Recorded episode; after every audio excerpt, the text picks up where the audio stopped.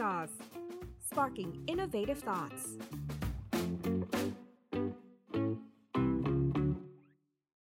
สวัสดีครับ คุณผู้ฟังทุกคนขอต้อนรับเข้าสู่ Tech Sauce Podcast นะครับ คุณกำลังอยู่กับผมโจอี้ชัยยุทธครับ วันนี้เราจะมาพูดคุยเรื่องของปัญหาสิ่งแวดล้อมครับ ซึ่งถือว่าเป็นปัญหาใหญ่ของทุกประเทศทั่วโลกก็ว่าได้ครับ แล้วผมเชื่อว่าทุกคนก็คงทราบกันดีว่าปัญหานี้เนี่ยมันเป็นปัญหาที่เราจะต้องร่วมมือกันแก้ไข ปัญหาสิ่งแวดล้อมที่ผ่านมามันมีหลากหลายด้าน แล้วก็เกี่ยวข้องกับพฤติกรรมของผู้บริโภค แล้วรูปแบบการใช้ชีวิตประจำวันของพวกเราทุกคน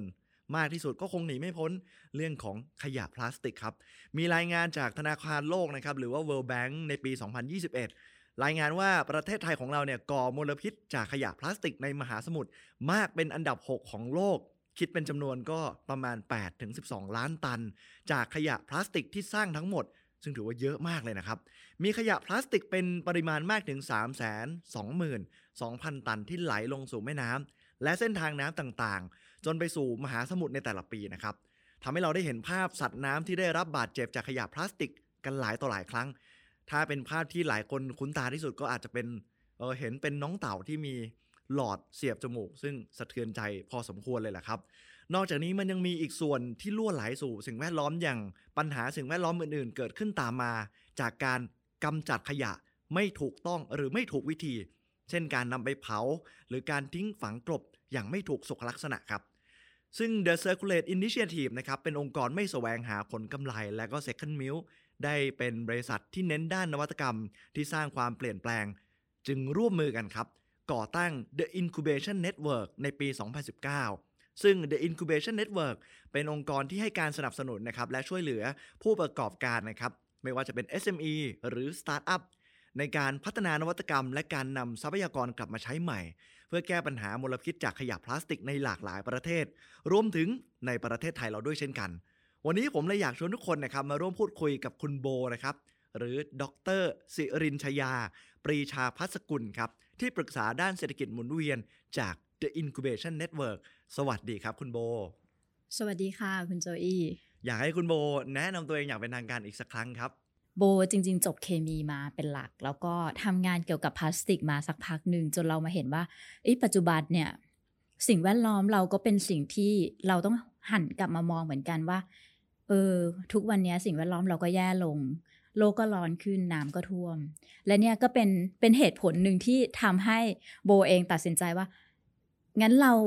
เรามาร่วมกับ The Incubation Network มาทำงานให้ Incubation Network ดีไหมคะว่า เพื่อจะได้ช่วยแก้ปัญหา แล้วก็ช่วยบริหารจัดการขยะพลาสติก เพื่อให้สิ่งแวดล้อมของเราดีขึ้น เพื่อให้โลกของเราอย่างน่าอยู่ขึ้นนะคะเพราะว่าถ้าพูดถึงสิ่งแวดล้อมเราจะเห็นว่าทุกอย่างมันมีการเปลี่ยนแปลงเกิดขึ้น ไม่ว่าจะเป็นน้ำทะเลที่สูงขึ้นจากการละลายตัวของน้ำแข็งทานน้ำแข็งต่างๆ หรือว่าฝนที่มันตกผิดฤดู มีพายุเข้าต่างๆ กระทบกับทุกคนน้ำท่วมกรุงเทพ เห็นได้ชัดมากตรงนี้เนี่ยก็เป็นสิ่งที่สิ่งแวดล้อมเรากำลังโดนเล่นงานจากฝีมือมนุษย์อย่างพวกเราเนี่ยแหละครับ ทีนี้อยากให้คุณโบเล่าให้ฟังหน่อยครับว่า การดำเนินการในโครงการในไทยที่ผ่านมาตลอด 1 ปี มีการสนับสนุนผู้ประกอบการเพื่อลดขยะพลาสติกเป็นยังไงกันบ้างครับ The Incubation Network เริ่มเข้ามาในเมืองไทยประมาณปี 2019 ปลายปี จนกระทั่งปี 2020 ต้นปีอะค่ะ ตอนที่เราเข้ามาเมืองไทยอะค่ะ เพราะว่าเหมือนเหมือนที่คุณโจอี้พูดเลยว่า เมืองไทยเองก็ถูกจัดอยู่ในอันดับที่ 6 เนอะที่มีขยะรั่วไหลลงสู่มหาสมุทรมากที่สุดของโลก เพราะฉะนั้นสิ่งที่เราเข้ามาเราก็จะเริ่มเข้ามาดูว่า แล้วระบบนิเวศหรือว่าอีโคซิสเต็มของเมืองไทยเองในการบริหารจัดการขยะพลาสติกเป็นยังไง ใครเป็น Key Stakeholder หรือว่าผู้เกี่ยวข้องผู้ที่มีสส่วนได้ส่วนเสียกับกับขยะพลาสติกพวกนี้บ้าง เราเริ่มเริ่มเข้ามาโดยการทำรีเสิร์ชก่อนทำงานวิจัยศึกษาตลาด ศึกษาระบบนิเวศวิทยาค่ะ หลังจากนั้นเราก็พบว่าเรามี แก็บหลาย ๆ ช่องที่ The Incubation Network เองสามารถเข้ามาช่วยเหลือได้ นั่นก็เลยเป็นจุดเริ่มต้นว่า เราจึงดีไซน์การ support เนอะการสนับสนุนโปรแกรมต่าง ๆ กิจกรรมต่าง ๆ เข้าเข้ามาในประเทศไทยอะค่ะ ก็ณวันนี้เราเรามีการดำเนินโปรแกรมมาประมาณ 1 ปีแล้วอะค่ะ ครับ ถ้าพูดถึงโปรแกรมว่าเราเราทำอะไรมาบ้างนะคะ ก็คือโปรแกรมแรกเลยที่ที่เราเริ่มเข้ามาทำอะค่ะ ชื่อว่า Thailand Plastic Circularity Accelerator หรือเราเรียกย่อๆว่า TPCA ในโครงการนี้เราก็ partner กับ Alliance to End Plastic Waste หรือว่าเรียกสั้นๆว่า AEPW อะค่ะ เพื่อเข้ามาบริหารจัดการแล้วก็หา solution หานวัตกรรม เพื่อมาช่วยแก้ปัญหาในส่วนของที่เป็น low value plastic ณวันนี้โครงการนี้ก็ยังดำเนินการอยู่ และนี่ก็คือโครงการที่หนึ่งที่เราทำค่ะอืมสำหรับโครงการที่ 2 ก็เกิดขึ้นจากการศึกษาวิจัยในช่วงเริ่มต้นของเราค่ะ แล้วเราก็พบว่าในประเทศไทยเองมีหลายกลุ่มคนหลายสตาร์ทอัพที่ทำเรื่องของการบริหารจัดการขยะพลาสติก ซึ่งโปรแกรมที่ 2 เนี่ยค่ะ เราชื่อว่า Waste Management and Recycling Academy สำหรับโปรแกรมนี้อะค่ะ เราก็ partner กับ s i s t a มาช่วยเราในการ run โปรแกรมนี้อะค่ะ ก็สำหรับโปรแกรมนี้เองเนี่ยเราก็โฟกัสไปที่คนที่มี passion แหละ มีไอเดียอืมอยากทำหรือแม้กระทั่งสตาร์ทอัพที่อยู่ในช่วง early stage แล้วก็ให้เขาสมัครเข้ามา แล้วก็มาอยู่ใน incubation โปรแกรมกับเราประมาณ 3 เดือน ครับ ใช่จนสอนตั้งแต่เราก็ช่วยเขาตั้งแต่มีไอเดียทำยังไงให้ไอเดียสามารถตกผลึกมาทำโปรโตไทป์แล้วก็อืมสามารถเทส แล้วก็ proof of concept ได้อืมอันเนี้ยก็เป็นเป็นโปรแกรมที่จบไปแล้วถามว่า ผลการดำเนินการของโปรแกรมเนี้ยก็สำหรับเราถือว่าค่อนข้างประสบความสำเร็จ แล้วก็มีสตาร์ทอัพที่อยู่กับเราทั้งหมด 11 สตาร์ทอัพที่โอ้ที่อยู่ในโปรแกรมกับเราค่ะ ในเวลานี้นะครับ ใช่ค่ะ ตอนนี้เขาก็จบแล้ว แล้วก็คือมีสตาร์ทอัพอีกประมาณ4สตาร์ทอัพที่อืมเราที่ที่ถูกเลือกเนอะให้มา incubate กับเราในอืมใน phase ที่ 2 เพื่อครับเพื่อพัฒนาจาก prototype อะค่ะอืมให้มันสามารถใช้ได้จริง implement ได้จริงอืมสามารถทำ proof of concept ได้ แล้วก็สามารถโกดได้ค่ะ อยากให้ดรโบเล่าให้ฟังหน่อยครับว่า ในตอนที่เราหาสตาร์ทอัพที่มีความเชื่อไปในทิศทางเดียวกับเราอะครับ เราใช้วิธีการยังไงในการคัดเลือกและมาร่วมงานกันได้ยังไงครับ โจทย์หลักๆเลยก็คือ 1 ขอให้คุณมีไอเดียแหละ แล้วเราโฟกัสอยู่ที่ขยะพลาสติกอืมเป็นหลักเนอะเพราะฉะนั้นไอเดียที่ที่สามารถเข้ามาช่วยบริหารจัดการขยะพลาสติกได้ อันเนี้ยเป็นคุณทีเรียแรกอืมที่ที่เราเปิดรับสมัครเข้ามาเลย เพราะฉะนั้นเราก็จะมีไอเดีย หลั่งไหลเข้ามาค่อนข้างค่อนข้างเยอะมากในเรื่องนี้อะค่ะอืมหลักๆหลักๆนะสำหรับโปรแกรมนี้จะเป็นเรื่องของโฟกัสที่ขยะพลาสติกอืมคราวนี้พอเราบอกว่าขยะพลาสติกเฉพาะตัวขยะหรือเปล่าจริง ๆ เราบอกว่า เราโฟกัสให้ทั้ง value chain อืมหมายความว่าตั้งแต่คนเก็บ คนแยก คนรีไซเคิลหรือแม้กระทั่งขยะบางประเภทที่ไม่สามารถรีไซเคิลได้ เราเอาไปทำเป็น upcycle ได้ไหมอืม ช เช่นเปลี่ยนไปเป็นผลิตภัณฑ์อื่น ๆ และนำกลับมาใช้ใหม่อะอืมคือมันไม่จำเป็นที่จะต้องเอ่อไปถึงตรงปลายน้ำที่เป็นขยะพลาสติกแล้ว ในระหว่างทางวงกลมวงนี้เนี่ย เข้ามาเปลี่ยนแปลงอะไรได้บ้าง เพื่อให้มันเกิดประโยชน์สูงสุดกับสิ่งแวดล้อม ก็ถือว่าเป็นหนึ่งในสิ่งที่เรากำลังตามหาอยู่ ใช่ค่ะ ขอให้เราเก็บขยะเข้าเก็บขยะที่เกิดขึ้นนะคะอืมกลับเข้ามาสู่ระบบ ได้มากที่สุด ถ้าเราเก็บขยะกลับเข้ามาสู่ระบบได้มากที่สุดอะค่ะ นั่นหมายความว่าประเทศไทยก็จะช่วยลดการล่วไหลของขยะพลาสติก ลงสู่แม่น้ำลำคลองครับลงสู่มหาสมุทรได้อืมด้วย แล้วทีนี้คำถามต่อมาก็คือเหล่าสตาร์ทอัพหรือคนที่เข้ามาอยู่ในโครงการกับเราอย่างเงี้ยมาร่วมมือกับเราเขาได้อะไรกลับไปครับ เราไปช่วยเหลือเขายังไงบ้างสตาร์ทอัพในเมืองไทยก็ไม่ใช่เรื่องใหม่เนอะแต่ว่ากลุ่มคนที่ทำในเรื่องของขยะพลาสติก แล้วเป็นสตาร์ทอัพด้วยอะค่ะ มันก็อาจจะเป็นเรื่องใหม่และเป็นเรื่องที่ค่อนข้างท้าทายอืมเหมือนกัน เพราะว่าด้วยระบบนิเวศของเราด้วยการสนับสนุนแล้วก็ที่สำคัญเลยก็คือ knowledge องค์ความรู้ในการสร้างสตาร์ทอัพขึ้นมาสำหรับสำหรับผู้ก่อตั้งสำหรับ founder เองอืมรวมถึงเงินทุนก้อนแรกเนอะในการสนับสนุนให้ให้สามารถตั้งไข่ได้อะค่ะ ก็ต้องบอกว่าเราทำอะไรบ้างก็คือเรา support ให้ทุกอย่างเลยไม่ว่าจะเป็น โอเค เงินทุนสนับสนุนอืมเอ่อในเรื่องของ mentor เหมือนเหมือนเหมือน incubation โปรแกรมทั่วๆไปครับ mentor แล้วก็เอ่อมีเวิร์กช็อปแล้วก็เรื่องของอืมองค์ความรู้แล้วก็ connection networking ที่เรามีเค่ะ เหมือนงาน pitching เลย มีที่ pitching นำเสนอใช่โซลูชันค่ะต่างๆนะครับใช่ค่ะ แลแล้วก็มี pitching ด้วยในตอนท้าย อันเนี้ยก็เป็นอืมเป็นโปรแกรมที่สองที่เรา run ค่ะครับเท่ากับว่าคนที่เข้ามาร่วมงานกับเราหรือมาร่วมโครงการกับเราเนี่ย จะได้หนึ่งคอนเน t ชันกลับไป เงินทุนในการทำหรือว่า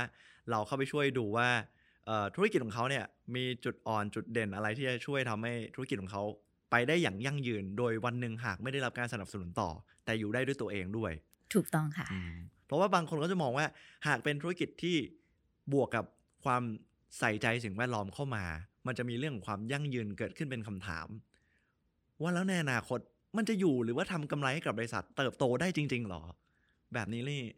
น่าจะมีคำถามเกิดขึ้นบ่อยกับดรโบนะครับโดยคอนเซปต์เราอะค่ะเราก็เชื่อว่าทุกบริษัทหรือว่าทุกสตาร์ทอัพอะค่ะจะสามารถยั่งยืนได้เมื่อเขาสามารถยืนได้ด้วยด้วยขาของตัวเอง เพราะฉะนั้นสิ่งหนึ่งที่เราพยายามช่วยเขาก็คือทำยังไงให้เขาสามารถยั่งยืนได้ในธุรกิจของเขาและยังช่วยช่วยเหลือเพื่อแก้ปัญหาสิ่งแวดล้อมได้ด้วย ตอนที่เราเข้ามาศึกษา ระบบนิเวศวิทยาของประเทศไทยอะค่ะ ผู้ที่มีส่วนเกี่ยวข้องหลักๆ เลยที่ที่เราลืมไม่ได้ก็คือกลุ่มคนที่เป็น SME มหรือผู้ประกอบการในในประเทศไทยเนี่ยแหละ เราอาจจะเคยได้ยินว่า มีหลาย ๆ บริษัทที่ทำรีไซเคิลอยู่ มีหลายบริษัทมีร้านขายของเก่า มี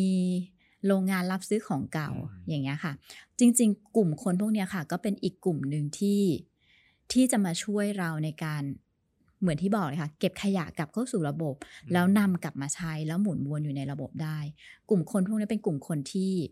ต้องบอกว่าอยู่ในวงการเนี้ยมามากกว่า 10 ปี 20 ปีอะค่ะ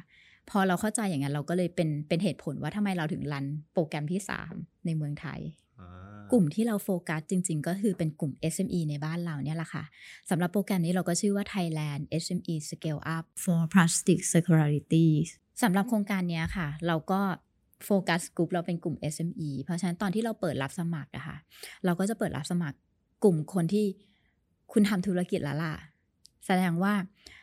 เขาต้องการที่จะยั่งยืนในธุรกิจเขาประเด็นที่หนึ่งอืมประเด็นที่สองเขาเห็น opportunity ที่จะเติบโตอยู่ในอยู่ในกลุ่มธุรกิจสาขานี้เนอะครับค่ะ ก็ สำหรับครั้งแรกที่เราเปิดแอปพลิเคชันของตัว SME Scale Up โปรแกรมตัวเนี้ยค่ะ เราก็มีแอปพลิเคชันเข้ามาประมาณ 92 แอปพลิเคชัน 92 แอปพลิเคชัน ใช่เยอะค่ะมากเลยนะครับ ใช่ทำให้เราเห็นว่าจริง ๆ แล้วอะในเมืองไทยเอง มีกลุ่ม SME หรือผู้ประกอบการที่ทำเรื่องเนี้ยค่อนข้างเยอะมากอืมแต่อาจจะแค่ขาดการสนับสนุนใช่ใช่ค่ะ ทั้งเงินทุน ทั้งองค์ความรู้เองแล้วก็ บางครั้งอาจจะต้องการการสนับสนุนในการเติบโตทางธุรกิจด้วย ใช่ค่ะ ในเฟสที่หนึ่งเองอะค่ะสิ่งที่เราทำก็คือ เรามีการ run เวิร์กช็อปเพื่อหนึ่งเติมองค์ความรู้ให้กับ SME ก่อนอืมว่า ถ้าคุณทำอยู่ใน area ของขยะพลาสติก หรือว่าพลาสติกรีไซเคิลเนี่ยมันยังมีองค์กรที่สนับสนุนคุณนะอืม business model มันสามารถเป็นไปได้นะ แล้วถ้าคุณต้องการเงินทุนสนับสนุน คุณควรที่คุณสามารถหาเงินทุนสนับสนุนได้จากไหนบ้างอืมนอกเหนือจากจากเดินไปที่ธนาคารแล้วเราก็โอเคคขรัอบกู้เงินนะคะอะไรอย่างเงี้ยค่ะอ่าใช่ แล้วโปรแกรมทีสี่ 4 ค่ะ ก็เป็นโปรแกรมที่มีชื่อว่า SUP Challenge อืมซึ่งโปรแกรมเนี้ยค่ะ ก็เป็นโปรแกรมที่เราดำเนินการพร้อมกันใน 5 ประเทศ นั่นก็คือในประเทศไทย ฟิลิปปินส์อินโดนีเซีย เวียดนาม แล้วก็อินเดีย โดย SUP ค่ะ ย่อมาจากคำว่า Single Use Plastic สำหรับโปรแกรมเนี้ยค่ะ เป็นโปรแกรมที่เรา launch ออกมาเพื่อช่วยกันหาโซลูชันหรือว่าหาวิธีการในการช่วยลดการใช้พลาสติกแบบครั้งเดียวแล้วทิ้งค่ะ ปัจจุบันเองโครงการเนี้ยก็อยู่ในช่วงของขั้นตอนการทำ prototype แล้วก็ขั้นตอนของการ proof of concept อยู่ค่ะ โอ้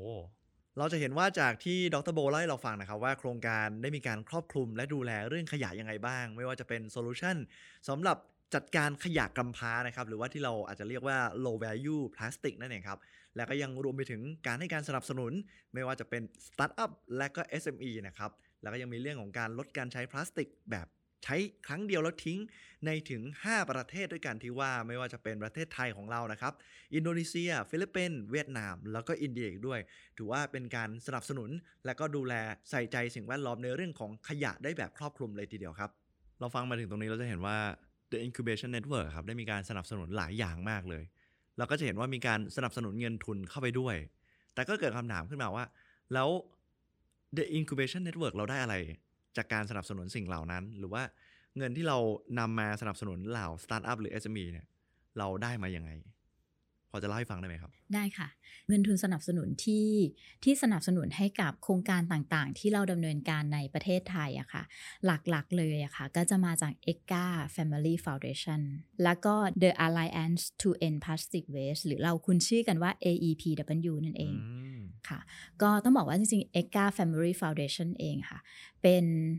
เป็น foundation ที่ก่อตั้งขึ้นอยู่ที่ประเทศไทยเนี่ยแหละค่ะ แล้วก็ผู้ก่อตั้งเองเขาก็มี passion ที่อยากจะช่วยแก้ไขปัญหาเรื่องของปัญหาสิ่งแวดล้อม แล้วก็อยากให้โลกใบนี้ยังคงอยู่และสวยงามเหมือนทุกวันนี้ นั่นเป็นเหตุผลว่าทาง funder ของเราหรือว่าทาง ECCA Family Foundation ถึงสนับสนุนเงิน ทุนต่างๆ ค่ะ ให้ The Incubation Network มาทำกิจกรรมต่างๆ ในประเทศไทย ให้ดรโบช่วยเล่าตัวอย่างการดำเนินการที่ผ่านมาหน่อยครับว่า The Incubation Network ได้มีสตาร์ทอัพและธุรกิจกลุ่มไหนเนี่ยมาร่วมในโครงการของเราบ้าง พอยกตัวอย่างให้ฟังหน่อยได้ไหมครับโบขออนุญาตยกตัวอย่างกลุ่มที่เป็น SME แล้วกันนะคะ อาจจะเห็นภาพชัดเจนนิดนึง จริงๆ ในตอนที่เราลันโปรแกรมตัว SME Scale Up อะค่ะ ก็มี SME เจ้าหนึ่งที่เข้ามาจอยโปรแกรมกับเรา แล้วก็ณตอนนี้เองเนี่ยก็ยังอยู่ยังอยู่ในเฟสที่ 2 ของการ incubation อยู่ ก็บริษัทเนี้ยค่ะ ก็คือชื่อว่านำง่ายหง จริง ๆ หลาย ๆ คนอาจจะเอ๊ะเขาทำอะไร จริง ๆนำง่ายหงอะค่ะ ก่อตั้งมาตั้งแต่ปีพศ 2504 หรือว่าคศ1961 นั่นเองนะคะ ก็ครับหลักๆเลยธุรกิจของน้ำง่ายหงก็คือ เป็นผู้ผลิตแล้วก็จำหน่ายผลิตภัณฑ์เครื่องใช้ในครัวเรือน ในกลุ่มของพลาสติกทั้งหมด หลาย ๆ ท่านอาจจะเคยใช้แต่อาจจะไม่รู้ว่าออกมาจากน้ำง่ายหบริษังทนี้ใช่ ก็เขาก็ดำเนินการมาตั้งแต่รุ่นรุ่นคุณปู่เนอะอืมคุณปู่จนมาถึงคุณพ่อคุณแม่จนมาถึงรุ่นที่สามก็คือรุ่นลูกแล้วมพอมาถึงปัจจุบันนะคะเขาก็เริ่มหันกลับมามองว่า เราอะดำเนินการเรื่องของการผลิตผลิตภัณฑ์พลาสติกเข้าไปในระบบอะมานานมากแล้วณวันเนี้ยเขาจึงหันกลับมามองว่าแล้วเราอยากจะทำอะไรสักอย่างหนึ่งเพื่อรับผิดชอบต่อสิ่งแวดล้อมอะค่ะอืมนั่นก็เลยเป็นจุดเริ่มต้นของแบรนด์ใหม่ที่อยู่ภายใต้นำง่ายหงเองครับซึ่งเป็นแบรนด์ที่ชื่อว่านามิโกค่ะอ่าต้องบอกว่านามิโกก็เป็นแบรนด์รักสิ่งแวดล้อมอะค่ะ ก็คือครับเพราะฉะนั้น packaging ทั้งหมดที่ใช้ภายในแบรนด์เนี้ยจะเป็นวัสดุรีไซเคิลอืมรวมทั้ง product อะค่ะ ไม่ว่าจะเป็น ของที่ใช้ เช่น ผลิตภัณฑ์ที่ใช้ในในบ้านเราเองอะค่ะอืมจะถูกพัฒนาขึ้นมาให้สามารถย่อยสลายได้เองอ๋อโดยการฝังกลบพูดว่าอย่างนี้ดีกว่า ก็จะเป็นเทคโนโลยีหมายถึงว่าเป็นพลาสติกที่สามารถฝังกลบแล้วย่อยสลายได้เอง โดยที่ใช่ผ่านมาเนี่ยเราจะมีความเชื่อต่างๆ ว่าโหถ้าเป็นพลาสติก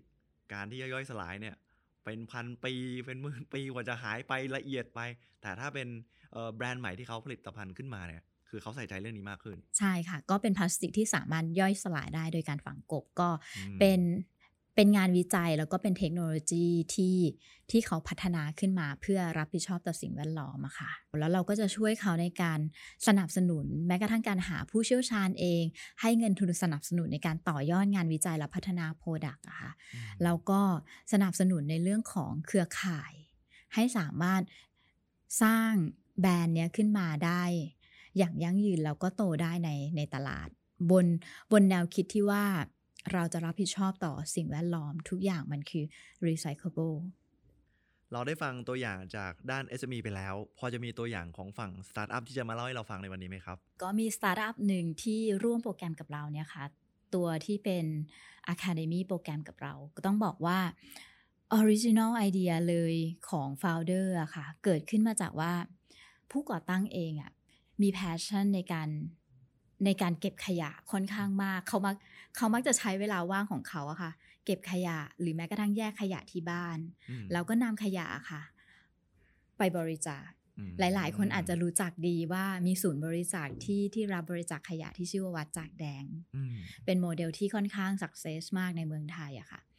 ซึ่ง f o u เดอร์เองหรือว่าคุณเทนนะคะ คุณเทนเขาก็จะเก็บขยะที่บ้านเขา แล้วก็ขับรถ เอาขยะที่แยกแล้วอะค่ะ ไปบริจาคที่วัดจากแดงอืม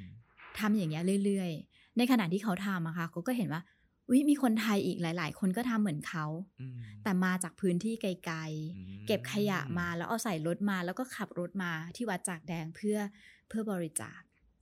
จากสิ่งที่เขาเห็นนะคะ แล้วเขาก็จอยโปรแกรมกับเราเขาบอกว่า แล้วทำไมอะเราไม่ยก ยกวัดจากแดงอะค่ะอืมไปไว้ใกล้ๆบ้านเขา ทุกคนจะได้มีความสามารถในการเก็บขยะ แล้วก็อืมบริจาคเข้ามา จะได้สะดวกมากขึ้นด้วย ใช่ แล้วคนไทยเรามีความเชื่อเรื่องบุญบาปเนอะอ๋อเพราะฉะนั้นต่อให้คุณไม่มีเงินทำบุญ คุณก็สามารถเก็บขยะมาทำบุญได้ ก็ได้รับบุญไปด้วยในตัวอ่าอ่าภายใต้คอนเซปต์เนี้ยค่ะ founder เองอะค่ะ ก็เลยตั้งชื่อบริษัทขึ้นมา ชื่อว่ารีบุญโอ้โหตรงตัวตรงตัวไปมากมาและความใช่หมาย เข้าใจง่าย ใช่ค่ะ ก็โดยคอนเซปต์แล้วก็ไอเดียที่ที่เขาอยู่ร่วมกับเราแล้วจนตกผลึกอะค่ะอืมตอนนี้ก็จริงๆเขาอยู่ในเฟสที่ 2 แล้ว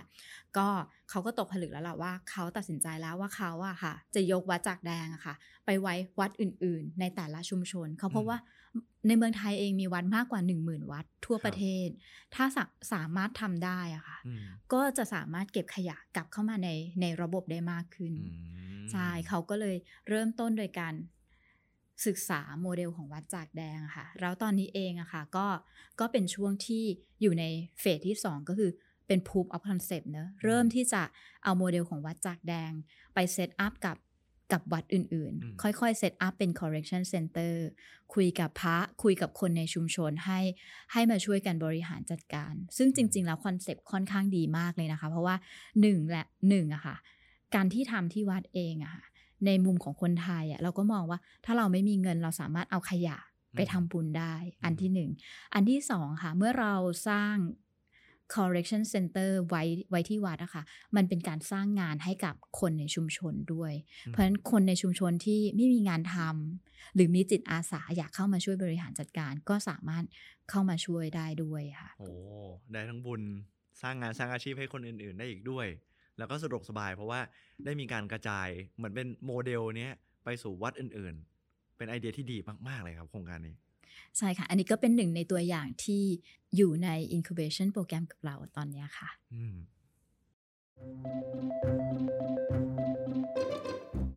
เล่าถึงเสียงตอบรับ จากคนที่เข้าร่วมเสียงตอบรับเป็นยังไงบ้างครับ ดรโบ เคยคุยกับ SME ซึ่งบอกว่า เราอะอยู่ในธุรกิจเนี้ยมานานมากแล้วประมาณ 20 กว่าปีแล้ว เราไม่เคย ยังไม่เคยเห็นองค์กรไหนอะค่ะที่มาสนับสนุน มาสนับสนุนในกลุ่ม SME อ๋อที่ทำในเรื่องของการบริหารจัดการขยะพลาสติก หรือว่าการรีไซเคิลพลาสติก แล้วก็แบบว้าวมากทำไมทำไม The Incubation Network ถึงเข้ามานอกจากมาช่วยเราหาอืมผู้เชี่ยวชาญมาช่วยเราแล้ว ยังให้เงินทุนสนับสนุนเรามาเพื่อทดลองทำบางสิ่งบางอย่าง เขาก็บอกว่าเขายังไม่เคยเห็นเลยอะไรเงี้ยค่ะ แล้วเขาใช่ถามไหมครับว่า แล้วเราทำแล้วเราได้อะไร ถามเหมือนกันแล้วเราได้อะไร แล้วเราตอบเขายังไงครับ จริงๆต้องบอกว่าเพราะว่าโดยองค์กรของเราอะค่ะ ถูกก่อตั้งมา โดยเกิดขึ้นจากคนที่มีแพชชั่นในเรื่องที่ที่อยากจะมาช่วยแก้ปัญหาสิ่งแวดล้อม แล้วมองว่าขยะพลาสติกเองอะค่ะ ก็เป็นหนึ่งในปัญหาสิ่งแวดล้อมที่ไม่ใช่แค่ระดับภูมิภาคเนอะมันเป็นปัญหาระดับโลก เพราะฉะนั้นอืมสิ่งที่เราได้อะค่ะ เราได้ในส่วนที่เราสามารถช่วยให้โลกเนี้ย ยังคงยั่งยืนและสวยงามเหมือนทุกวันเนี้ยต่อไป ไม่เกิดปัญหาหรือว่ามลภาวะที่เกิดขึ้นในอนาคต มีแผนการต่อจากนี้ยังไงกันบ้างครับดรโบสำหรับปีหน้าเองอะค่ะ เราก็จะเริ่มดำเนินการในพาร์ทที่มีความร่วมมือกับภาครัฐมากขึ้นอืมใช่เพื่อเข้ามาช่วยแก้ปัญหาที่ค่อนข้างจำเพาะเจาะจงมากขึ้น ปีที่แล้วเราเรารีไซเคิลอืมเพราะฉะนั้นในมุมที่เราอาจจะโฟกัสในปีหน้าก็จะเป็นเรื่องของการอาจจะ reuse หรือว่า reduce at source ก็คือลดตั้งแต่ตั้งแต่การเริ่มต้นการใช้อะค่ะแล้วก็อยากจะ partner เพิ่มเติมกับทางภาครัฐเพื่อส่งเสริมแล้วก็นำ solution ที่เราได้จากการดำเนินการทั้งทั้งสองปีที่ผ่านมาค่ะ มา implement แล้วก็ขยายสเกลให้มันมีผลกระทบมากขึ้น สามารถอ่า collect ทุกอย่างทำให้ impact มากขึ้นนะคะ ตอนนี้เราฟังมาถึงขนาดนี้เนี่ยผมเชื่อว่ามีเหล่า SME และสตาร์ทอัพที่อยากจะสนใจเข้ามาเป็นหนึ่งในโครงการของทาง The Incubation Network เนี่ย ตอนนี้เรากำลังมองหาธุรกิจแบบไหนบ้างครับ ดรโบ เราเปิดกว้างทุกคนที่อยู่ในในทุกขั้นตอนของการบริหารจัดการขยะพลาสติกค่ะ สามารถเข้ามาจอยโปรแกรมกับเราได้เลย สามารถเข้าไปดูข้อมูลของ The Incubation Network ได้ผ่านทางเว็บไซต์ www.incubationnetwork.com ค่ะ ก็ในนั้นเองก็จะมีโปรแกรมที่เราลอนอยู่เรื่อยๆ สามารถกดสมัครเข้ามาได้เลย อันที่ 1 อันที่2อะค่ะก็สามารถจอยเข้ามาเป็นหนึ่งใน Networking กับเรา ภายใน Networking แพลตฟอร์มของเราก็จะมีการแชร์ข่าวสาร รวมถึงองค์ความรู้ต่างๆ หรืออาจจะเป็นบทเรียนออนไลน์สั้นๆ ที่สามารถเข้าไปศึกษาหาความรู้ได้เช่นกัน เห็นได้ข่าวมาว่าตอนนี้เนี่ยเรากำลังมีการทำพอดแคสต์ด้วยเล่ารายละเอียดให้ฟังหน่อยได้ไหมครับ ค่ะ ก็เรามีการทำ special podcast นะคะ ในชื่อว่า Changing Times with the Incubation Network ซึ่งก็มีอยู่ด้วยกันทั้งหมด 5 ตอนค่ะ โดยในแต่ละตอนเองก็จะเป็นการแบ่งปันแนวคิด ข้อมูลเชิงลึก แล้วก็องค์ความรู้ต่างๆ จากผู้ที่เกี่ยวข้องกับการบริหารจัดการขยะพลาสติก ทั้งในไทยแล้วก็ต่างประเทศด้วยค่ะหากมีผู้ฟังท่านใดอยากจะไปฟังนี่เราต้องไปที่ช่องทางใดครับคุณโบ ก็รับฟังได้ทั้งทาง YouTube นะคะ แล้วก็ Google Podcast Apple Podcast แล้วก็ Spotify ได้เลยค่ะ ก็ไปเลือกฟังกันได้เลยนะครับ 5 EP ผมเชื่อว่ามีประโยชน์มากๆ แล้วก็เป็นเรื่องราวเกี่ยวกับวงการขยะพลาสติกที่เราใช้กันเป็นประจำเนี่ยแหละมีหลากหลายมิติ ที่จะมาช่วยกันใส่ใจสิ่งแวดล้อมกันมากขึ้นนะครับ เราจะเห็นเรื่องราวที่บางครั้งเราอาจจะไม่เคยได้ยินมาก่อน และเชื่อว่าจะเป็นประโยชน์กับทุกคนมาก ๆ สุดท้ายนี้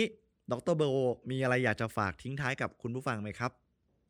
ค่ะก็จริง ๆ อยากจะฝากว่าจริง ๆ แล้วเรื่องของปัญหาสิ่งแวดล้อมอะค่ะก็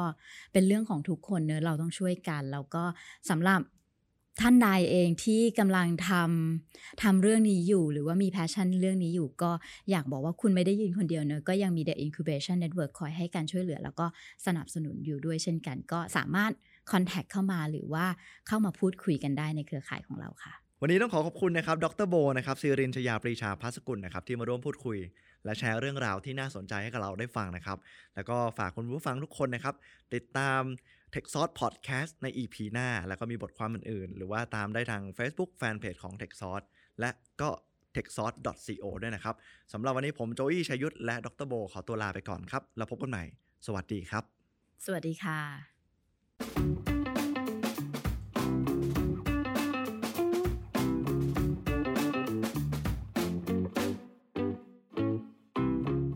Sauce, sparking innovative thoughts.